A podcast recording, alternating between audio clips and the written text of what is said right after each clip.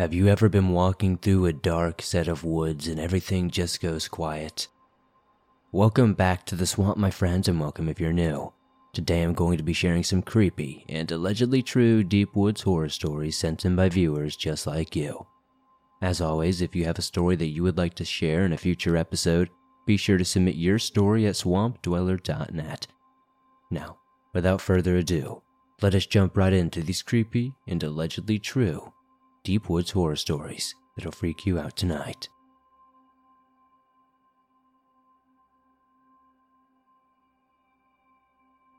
This experience has left me feeling entirely unnerved. I live in Australia and go hunting from time to time. When this happened, I was about 13 years old when my father and I went hunting deer in the Victorian Highlands. We had gotten to a property that started in the bottom of a valley, then went about halfway up a mountain. It then became a pine plantation that went up the rest of the way, which we had also gotten permission to hunt on.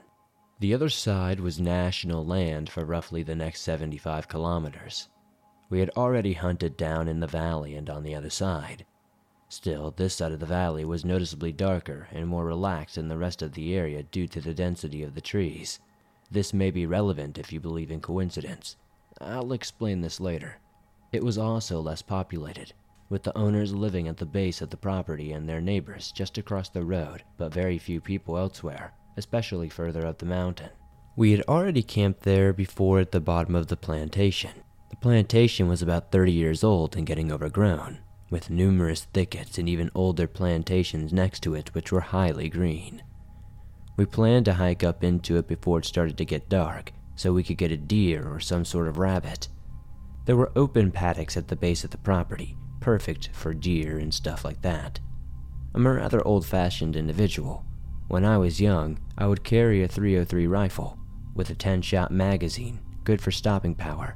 And for the gun nerds listening, it's specifically a number 1 MK1 that was converted into a sporting rifle years before I acquired it with open sights, which are acceptable for the ranges that we would be shooting at. I'm not ashamed to say that I'm good at it. However, I struggle to see the sights correctly whenever it gets dark and can't shoot straight. Because of this, we planned to head back down in the dark since there wasn't much point sticking around if I couldn't hit anything. So, after waiting for something to show up and having not much of any luck, we started heading back. We had to cross back through a few gullies packed with blackberry bushes making them incredibly difficult to cross back through.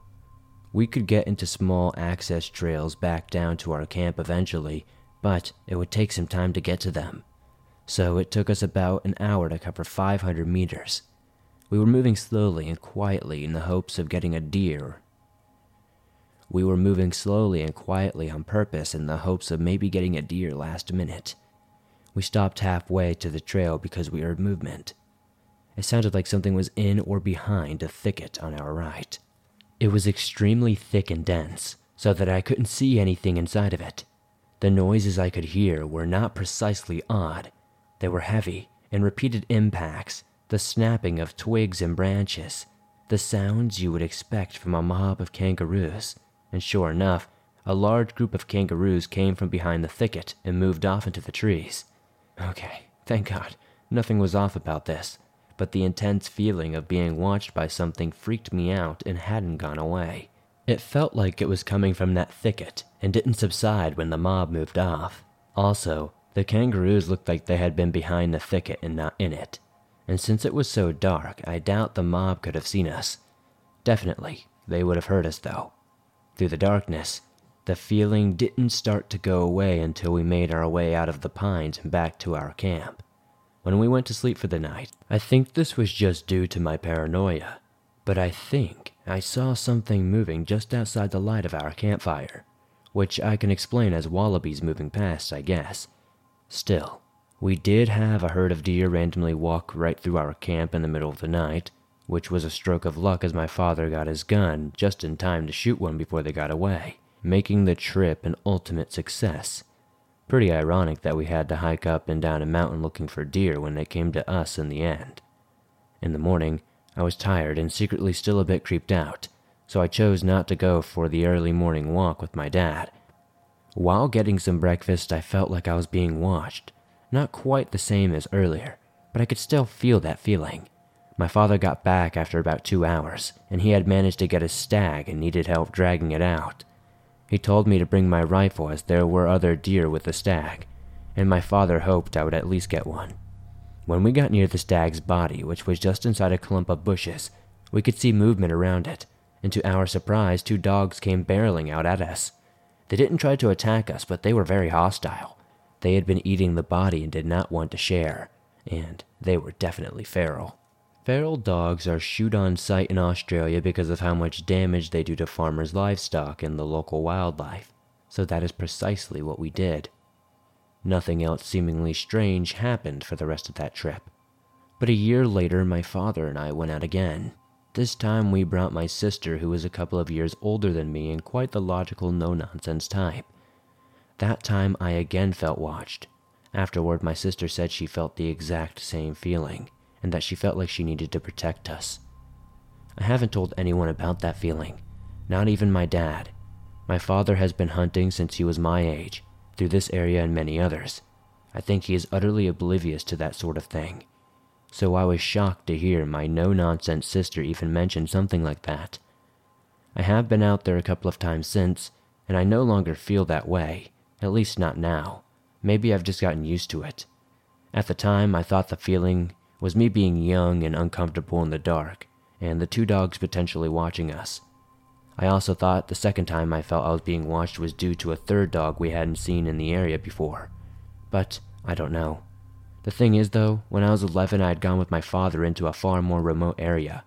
I was too young, so I legally couldn't carry a firearm there, but I did have a knife. That was nearly overrun with packs of wild dogs and herds of deer, and I never had this feeling any time being there it would be wrong for me to claim to be well informed about Aboriginal legends and dream times and stuff like that, but I have heard stories about wendigos and washugays and skinwalkers. Maybe there was something like that going on while we were out there.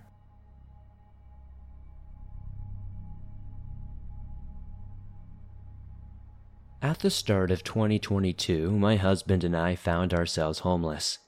In our area, this has become a growing problem. More and more of us were outdoors. Spring, summer, and even fall are usually not a reason for panic, but the dead of winter in the mountains of North Carolina is a different story. My husband's best friend offered to obtain permission for us to stay temporarily in an abandoned double wide at the bottom of his driveway. We had no power save for a drop cord and no water, but it was protection from the elements. The first day I walked into the trailer, I remarked that I smelled something like death nearby. But it was abandoned, and, you know, probably just some sort of dead animal under the house. We had to keep the window of the small room we squatted in open as my husband started having the first symptoms of what we would eventually find out was congestive heart failure. Now, to set the scene, this little trailer was stuck in between a thicket of woods, so we were basically living in the middle of nowhere with a view of nothing but trees. We were getting ready to go out one day with my husband's best friend when I heard an animal walking through the briars behind the double wide. It sounded as if it was moving near the underpinning. I continued what I was doing. Presently, I had heard the strangest noise. It was like a cat. When those cats make those crazy noises when they're fighting or in heat or whatever. However, I could almost make out actual words from this one. It sounded as if something was having a garbled conversation with itself. Scott, I whispered, what the hell is that? A talking, uh, cat? said my husband flatly. Oh, a talking cat. I'll see if it's hungry, my crazy ass thought. Here, kitty, here, kitty. I was leaning out the window. Are you hungry? Scott grew silent. Thinking back, he was probably frozen behind me, mouth open wide. The cat sounded like it was, uh, speaking to us, but it was like demonic. It was insane. My husband looked absolutely horrified as this cat was seemingly replying to everything I was asking it. I put a piece of processed meat on an old chair we had placed outside the window, and we used as a step stool to enter and leave. The cat, obviously not hungry, stared vacantly at the meat and then inside the window. I knew Scott was not a cat person, but I was curious about what would happen if I asked another question. Do you want to come in and visit? I asked with a stupid grin on my face. The cat seemingly answers and jumps right into the open window. The cat had long fur that was black with a white chest. It was matted and tangled with burrs and pieces of briar. It had to have been a stray, as I had never remembered seeing it lurking around the house, up the hill, or anything like that. I just assumed it didn't belong to Scott, his buddy, or his grandma. It rubbed against my leg and then went to Scott, who stared dumbly down at it, not knowing what what kind of reaction to have. Okay, I said. We have to leave. I'm shutting this door, but the window is open. Let yourself out. We left, and when we returned, the cat was gone. A few nights later, we were up late. We had connected a small lamp to the extension cord running power from up the hill. We were hanging out and discussing plans while trying to de stress. The window was once again open. I overlooked the time, but some people embellish with the oh my god, it's the witching hour type thing. But it was pitch black and dark, no moonlight this night. We heard a light rustling sound coming from the woods, and some strange animal sounds approaching the back of the trailer. It was the cat talking again, except not. Something was all wrong. It sounded, uh, just straight up demonic.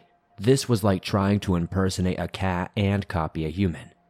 I looked out the window but could see nothing but darkness. My blood turned to ice. I backed into the corner of the small bedroom, away from the window. Get away from the window, Scott, I warned breathlessly. Meanwhile, it sounded as if whatever was trying to sound like the cat from a few days prior was calling out to us. It was failing miserably. Scott moved away from the window, trying to appear stoic about the whole situation. Is that your cat? he asked. My silly sing song tone was wavering now. The cat yowled as before, but sounded warped with an undertone of strangled bass in its voice. I said, Well, I don't need to show you how to get in, do I? Scott shot me a you idiot type look. The cat scratched around outside, mumbling something unintelligible. We waited, nearly holding our breath. There was a period of dead silence, the not cat did not jump through the window. I told Scott I was pretty sure that wasn't a cat. Scott slammed the window down. I don't know what was outside that window, but it was not that cat, and it could have came in at any time to get us, but for some reason it didn't. I'm not afraid to be outside in the dark around here, but there is no damn way either of us are going outside alone at night.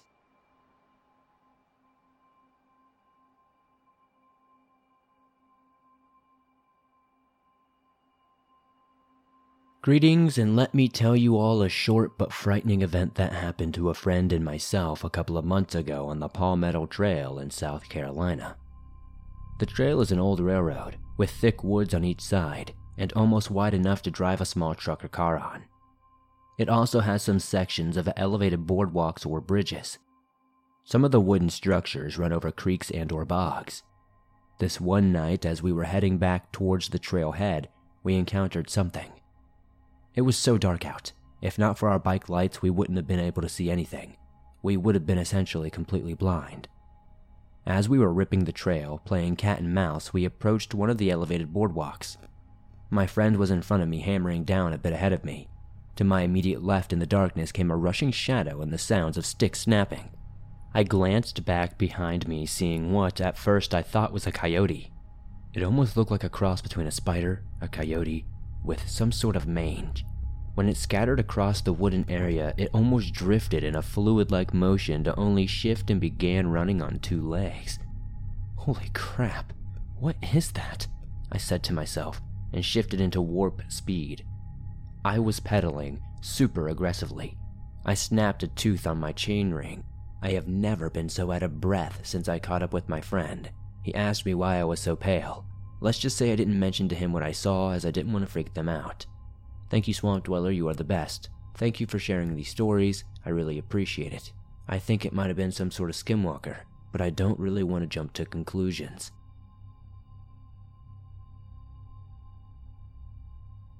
Today's episode is sponsored by my podcast, The Dark Side of YouTube.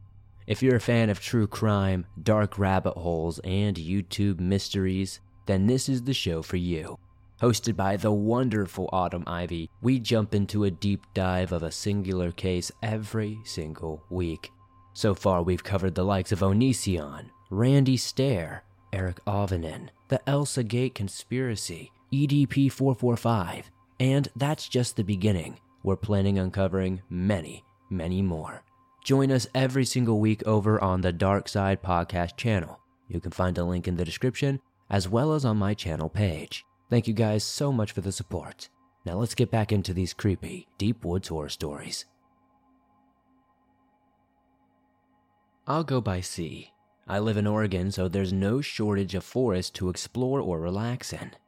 Most of the time it's fun, but other times it becomes terrifying. I have a couple of experiences to share about such occasions. A couple of years ago, my friend Jay invited me to explore an abandoned building with him that he had found about a year prior. Is it a house? Because there's a lot of those that aren't actually abandoned, and I'm not trying to get shot. I inquired. No, but it reminded me of like a bunker, you know? I don't know for sure though. It was just like a concrete box with wide double doors, and what looked like some sort of ventilation shaft on top of it. Jay replied, Do you know if it's abandoned? Have you been inside? No.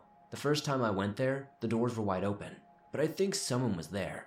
The second time, the doors were shut and locked, explained Jay. Were there any signs of like fences that said it was government property or not to trespass? None that I saw. I was curious and bored, so I agreed to go the following day. We got our backpacks ready for the morning. It was going to be a 13 mile walk to the bunker. We left my house around noon and arrived at the dirt road that led to our destination about 10:30 at night. The woods in this area were highly dense, which already diminished poor visibility to nothing. The woods were so thick that even a raccoon would have difficulty staying entirely quiet. I could barely see three feet in front of me and couldn't see the ground at all. In my blindness, I almost walked right into the gate that blocked the dirt road off. I thought you said there were no signs or fences. I whispered loud enough for Jay to hear. I don't remember that being here, Jay replied. We continued walking down the dirt road before resorting to the flashlights we had brought, not wanting to walk right past our destination. After a few minutes, my flashlight passed over something on the right hand side of the road Upon closer inspection, it was a power supply station terminal room. It stood about 7 feet tall and about 15 feet inside a chain link fence lined with razor and barbed wire at the top. It looked like nobody had maintained it correctly for nearly 20 years. It was practically buried in tree branches, moss, and dirt. However, the low yet overbearing hum of electricity could be heard from 30 feet away. I hope this isn't what you were talking about, I said, looking at Jay, that's when I noticed that he was sitting in the bunker. It was as he described, except that the mud and underbrush had nearly engulfed the entire corner of the roof. The double wide steel doors had a chain loop through the gates, handles with a padlock securing it. The handles themselves were locked, as well as deadbolted. The doors were shut as if the handle, deadbolt, and chain with the padlock weren't overboard enough. I had been trying to ignore a growing sense of unease since I had observed how run down the power station was, but now I couldn't miss it. I decided to attribute it to the eerie setting and try to forget about it, continuing my inspection for possible entrance routes. My attention drifted to the ventilation shaft. It had an inch and a half thick of plate steel bolted to the concrete fixture. Three or four of the bolts had been removed by Jay in his previous visit, and he had lifted the plate upwards enough to bend it barely. I grabbed a bolt from the roof and removed it in the opening, listening for it to hit the ground. I counted to six before I heard it connect. Afterward, we cleared a spot on the roof to have a fire to cook. Then, once the fire got strong enough, we ate and started talking about the bunker and its layout inside. As far as the doors go, there's no way we can get through them, Jay said. I don't mean to sound cliche, but there are only two reasons to seal something so thoroughly to keep people out or to keep something in. And I don't think anyone would weld doors that they would open again. I also don't think they'd have so much trouble with an empty building. So there's either another more hidden entrance that's accessible, or there's something that somebody wants to be forgotten. Yeah, nobody would do that for an empty 15 square foot room. It's an entrance room. I started to say. But with how long it took that bolt to hit the ground, there has to be some ladder or staircase down. My sentence was cut off by the fire exploding. When I said it exploded, it sounded like a gunshot went off, and the sticks that made up the fire were scattered five to ten feet away in all directions. Some even flew from the bunker's roof into the road. After we'd gathered the now smoldering and flameless sticks to try to revive the fire, We didn't talk much. About an hour had passed when Jay looked at me and said, Did you hear that? No, I replied. It sounded like somebody was calling your name towards the highway, he said, pointing forward vaguely. For the next few hours, the dead silence of the woods was only broken by the gentle pattering of rain on leaves and mud, and occasionally sounds that seemed to come from the inside of the bunker. Sometimes it was what sounded like voices, other times footsteps or animal like noises, or something hitting a wall or running, but nothing that could identify what I heard for sure. Randomly, I heard a voice from around 10 feet behind me whisper loudly, See, which caused me to jump from my chair and look around. Behind me, there were only densely packed trees and underbrush. You hear that? I asked Jay. Yeah, we need to leave. We had somehow managed to restrain ourselves from running away and leaving our belongings until collecting them all. We ran straight for the highway as soon as possible, hoping to avoid whatever was around in the bunker. We hadn't used each other's names the entire time we were there, which made us both get chills just thinking about it. The voices area was so dense with trees and brush that even a raccoon would have not been able to make a noise that we would hear, I swear. I still don't know what happened that night. A year or two before visiting the bunker, I was sitting in a small patch of woods a couple of blocks away from my house, unwinding from a long day of work. I'm nearsighted, so when things are far away, when I'm not wearing my glasses, they are very blurry. Unlike at the bunker, I didn't have my glasses on. It was around 8:30 or 9 at night, but the sky was clear enough that the moon's light was more than enough to see, even at a distance. I was sitting in a clearing when, out of the corner of my eye, I noticed a light brown blur where there was usually only the green of the trees. I mostly shrugged it off, thinking that it must have been a dead bush that I didn't notice prior, because for just a split moment, I looked at it.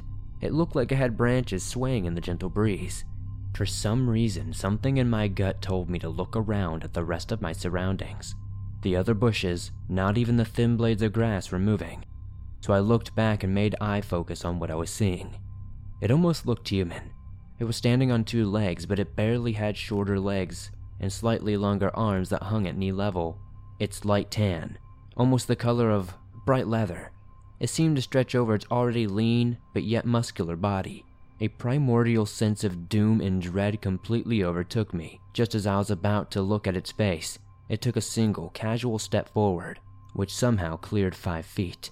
It was about 20 feet away before it took a step, so I ran down the path I used to get to the opposite direction. I could hear this thing's thundering footsteps gaining on me until I rounded one of the curves in the road. They vanished as soon as I rounded the corner, like they were never there. There was only one way to get to the road beside the way I went, and that was a path in the opposite direction that I ran. So I had already reached quote unquote safety of the streetlights when I noticed it. To my horror, this thing was standing on the edge of the streetlight on the alternate path on the road. I couldn't verify this, but it looked like it was smiling through pointy, menacing teeth.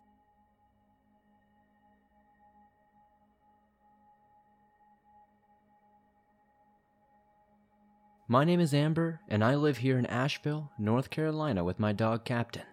Captain is the love of my life.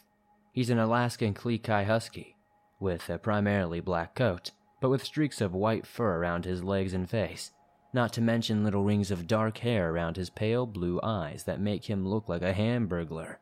I rescued him from a shelter when he was just a puppy, right after my fiance moved out to Hong Kong for work. He helped me through the initial loneliness on the nights when I couldn't handle getting into an empty bed for the 50th time. And in the years that followed, when my husband decided he would be better off starting a family with a Chinese woman he had met through his job, Captain helped me through the heartbreak. Captain is a big guy, a woofer, if you will. While other dogs need walks, Captain needs hikes. Therefore, every weekend on the past few years, I would drive him out to the Nantahala National Forest one of the few places he could be. Dogs aren't meant to be indoors, they need to run and explore, and a place like Nantahala is coincidentally epic for both of us. Nantahala was a place I could lose myself, a place to escape the pressure of a high pressure job. The woods were a place of sanctuary to me. But that all changed on a chilly October day when I realized that there is a damned good reason why human beings have walked themselves off into cities and towns because the wilderness, it seems, is not our friend. Captain was always his happiest in the woods, For such a majestic animal, he has an uncanny ability to be goofy as hell, and the woods brought that out of him in spades.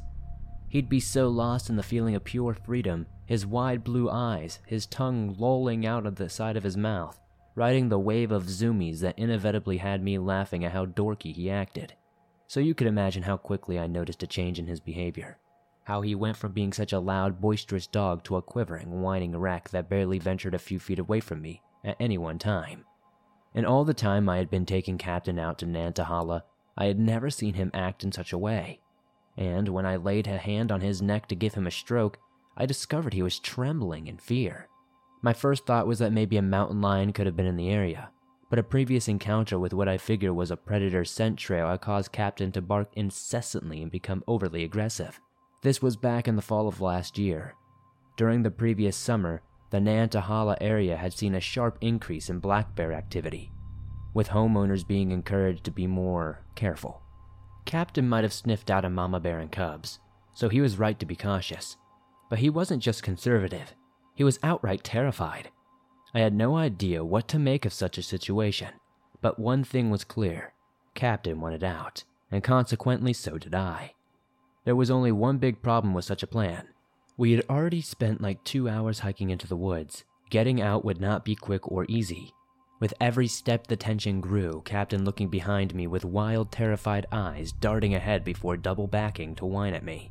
Each footstep seemed a little quicker than the last, my utter paranoia growing to a fever pitch as I eventually looked behind me and continually saw nothing. But something was behind us. Captain knew it, and they could feel it. At one point, he bounded back to my side and froze, staring off into the dense forest as he sniffed the air before him. I thought the worst was over, but I was wrong. With a yelp so loud it hurt my ears, he burst off through the trees ahead, howling barks punctuating his canine gallop. That's when I heard a rustling in the trees behind me, and with a terror so rampant, I can still feel it to this day, I heard something behind me breathing. It was huge. I just ran, following the sound of Captain's bark, crashing through the dense trees as dry branches tore at my bare skin of my face. Many times in my life I've felt uncomfortable, been anxious, or downright scared. This experience dwarfed them all. No emotion can compare to knowing you're being hunted by something you cannot reason or bargain with something that will crunch your bones into a meal and not feel a goddamn thing about it. I ran harder and longer than I ever have in my life, so intensely that when I finally had to stop to draw breath, I found myself dry retching against a tree trunk. Out of exhaustion, out of fear, out of pure biological imperative, making me as light and mobile as possible. But there could be no respite. Captain's furious barks made that abundantly clear. We had to keep moving. It was that or be eaten alive. With tears in my eyes, I carried on running, hurling through the forest, the thicket so dense I was running half blind. This was made painfully obvious when I caught my foot on a fallen tree trunk and was sent flying into the dirt. The impact knocked the wind out of me, and with an ugly grunt, I rolled onto my back, struggling for breath. I saw Captain appear at my side. He had been my hero so many times before and wasn't about to fail me now. His barks were wild, full of rage, his sharp teeth exposed as he poured the raw force of his being into the woods behind us. It was terrifying and awe inspiring to behold, and at that moment I thanked God that he was on my side. But not even Captain could maintain the display, for when the unseen thing hunting us seemed to roar back at it through the trees, Captain was silenced. He rushed over to me, taking the collar of my waterproof coat between his teeth and trying to drag me along the forest floor but I was renewed by terror, biological imperative, and the goddamn raw need to survive. I was back on my feet, running, panting, scrambling for life. I remember there being a moment when I was terrified that Captain might leave me, how the fear might prove too much for him to handle. There was so much of the forest for him to escape into, but he never once failed to double back and find me. Even when he was out of sight, he continued barking furiously, so I'd know where he'd run to. That was when I burst through a set of particularly thick bushes to find Captain stationary at a riverbank. It wasn't at all that wide or all that deep, but it was just enough of an obstacle to halt his progress. You see, Captain hated water. I don't know if it was something that happened to him as a puppy before we adopted him from the shelter, but Captain has always hated it. You couldn't get him to walk within six feet of any of the pools, rivers, or lakes. Therefore, seeing that river on our way terrified me on a whole new level. Out of pure instinct, I jumped across. As I said, it wasn't extensive, but the exhaustion of running for so long meant I could only barely make the jump. I turned, knowing Captain wouldn't even attempt to leap without encouragement or direction. My voice was trembling as I spoke. Come on, boy, jump, jump, jump to Mama. Please, boy, please, come to Mama. It was horrendous watching his eyes, so full of confusion, saying without words, Why are you making me do this? I watched him pace up and down the riverbank as the thing hunting grew closer and closer. Ultimately, I was begging him, pleading with him, promising steak dinners for an entire year if he would just get his ass across that river. He froze for a moment, sizing up the gap before sprinting off among the trees. Again, that terrifying feeling absolutely gripped me. He couldn't do it. He was so afraid of the water that in the moment of pure panic, he fled into the direction of the thing chasing us. It felt like an eternity. I was standing there on the riverbank, praying that he'd reappear, somehow convincing myself that he would. Eventually, he did. He burst from the foliage in one glorious moment, hurling towards the river's edge at breakneck speed. As he reached the bank, his legs unfurled like springs, sending him sailing through the air high above the river. It's funny the little details you remember from a traumatic event. And one of the things that stick out to me are Captain's eyes as he jumped over that river. They were huge, these massive pale blue circles that seemed to shine out of the rings of black fur around them, almost like he couldn't quite believe what he was going through. And quite frankly, either could I. I mean, when I say he was like an action hero in some hyperbolic 80s movie, the bravery he displayed is something I feel I can only aspire to. Even his landing was dramatic as hell, he barely made it across and was scrambling up the dirt embankment when I leapt towards him, grabbed him by the collar, and pulled him onto the solid ground. When we were up, we took off again with renewed speed, seemingly more terrified of the water than the thing that had been stalking us. I had tears in my eyes before, but at that point, I broke down completely, calling him and staggering with my breath a good boy, a really good boy. I continued to run, feeling my thighs burn and my feet ache from the miles upon miles that we had been going. I was short of breath, goddamn exhausted. I thought I was about to pass out at any moment. And when I could say I could hear my heart beating in my throat, I'm not exaggerating in the slightest. I'm not an unfit person either. I dance and take spin classes. I do have stamina, but running at almost constant sprint for over an hour definitely is going to send you into overdrive. When I'd reached the peak of yet another gentle incline, my legs gave out from under me. I remember seeing silvery white patches appearing in my vision, and no matter how hard I drew my breath, I couldn't seem to get enough oxygen. When I saw something moving in front of me that wasn't Captain, I thought that was it. I thought I'd leave and never wake up again, having been torn apart by whatever wild animal had been chasing us. I woke up in the back seat of a four seater pickup truck. As soon as I found the strength to sit up, I heard a voice outside the stationary vehicle shout, She's awake! Suddenly, the door opened, and a person I'd never seen before in my life was offering me a plastic bottle of water and asking if I was okay. I didn't speak. I just took the water from him, gulped three quarters of it down in one long, sweet chug. I was panicking when I regained my senses. I couldn't see Captain anywhere. I looked at the stranger dressed in his hunting gear and tried to summon the strength to ask him where my dog was. Although the words just didn't come out, the look on my face must have told him all he needed to know. When he told me Captain was fine and just inside their hunting lodge getting a bite to eat, I cried with relief. I was overjoyed that not only was he okay, that I was okay, and we both made it out alive. I burst into tears. The hunter didn't really know what to do, but he was very supportive. I joined them for a couple of hours eating the hamburgers they offered me, slowly regaining my strength. We reported everything. I asked if it was possible that a grizzly bear could make it this far down from the Rockies, most of them said that it could be possible, but unlikely. I don't know. Grizzlies don't make it anywhere near the North Carolina regions anytime, usually. I've done a fair amount of research into that, and I don't know. Maybe I encountered something legendary, but I'm fairly certain we were chased by a bear and lived to tell the tale.